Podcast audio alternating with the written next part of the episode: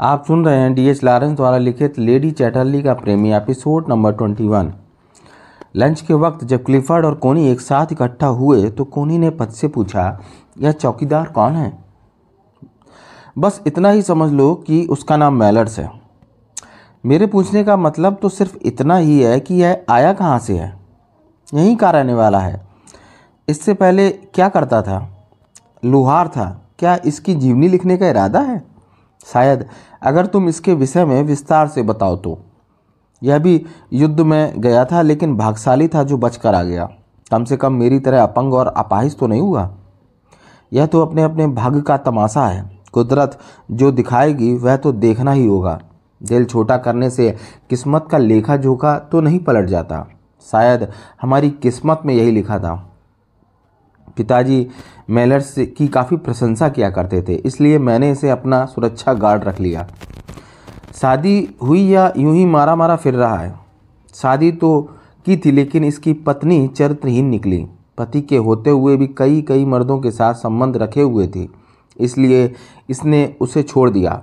जब धक्के खाकर परेशान होने लगी तो गाँव में ही किसी के साथ शादी कर ले। मेलर्स बेचारा अकेला रह गया।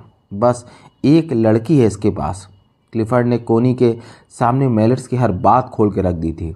कोनी ने सोचा, एक मेलर्स की पत्नी थी जो हट्टे कट्टे पति के होते हुए भी गैर मर्दों की बाहों में ज़िंदगी का सुख तलाशती थी और एक वह है, उसका पति अपंग है। मर्दों वाली कोई बात उसमें नहीं बची है, फिर भी उसने पति को नहीं छोड़ा था। स्वयं पति ही उसे वारिस की खोज में अपने चरित्र से, अपने जमीर से गिरने की बात कह रहा था।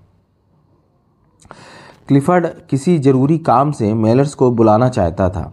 घर का नौकर बीमार था और उसके साथ यह मजबूरी थी कि वह स्वयं कहीं जा नहीं सकता था। जब क्लिफर्ड को कोई रास्ता नहीं सूझा तो उसने कोनी को बुलाकर सारी बात बताई। इस पर कोनी ने कहा, हमें नौकरों पर ज़्यादा आश्रित नहीं रहना चाहिए। अपना काम खुद करने की आदत डालनी चाहिए।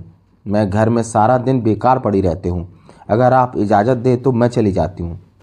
अगर तुम्हारे अंदर अपना काम करने की इतनी ही लगन है तो तुम ही चली जाओ और मैलर्स को बुला लाओ।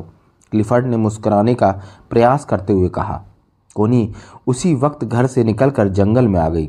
दूर दूर तक चारों ओर जंगल में खामोशी व्याप्त थी।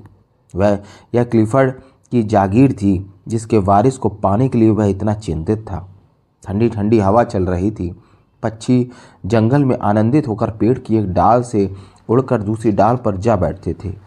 कोनी सोच रही थी, इंसान तो फिर भी सामाजिक बंधनों में बंधा हुआ, लेकिन यह बेजुबान पक्षी कितने स्वतंत्र हैं, कहीं भी आ जा सकते हैं।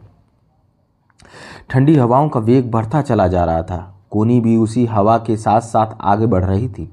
जंगल में खामोशी थी, लेकिन हवा के चलने के साथ ही वृक्षों के पत्तों की आवाज़ आ रही थी।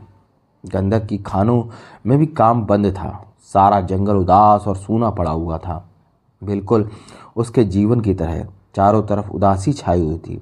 इसके बावजूद जंगल का अकेलापन और उदासी दुनिया की बकवास से तो अच्छे ही थे। जंगल के पेड़ वर्षों से इसी तरह खड़े थे, लेकिन एक दिन ऐसा भी आएगा जब जंगल कटने शुरू होंगे। सारे के सारे वृक्ष काट कर गिरा दिए जाएँगे और फिर इस जंगल का वजूद ही समाप्त हो जाएगा। यह वृक्ष उसी दिन के इंतज़ार में सीना चौड़ा किए खड़े हैं। घने जंगल को पार करती हुई कोनी जब चौकीदार की झोपड़ी पर पहुँची तो वहाँ आसपास कोई नज़र नहीं आ रहा था। हर तरफ़ भयंकर खामोशी थी।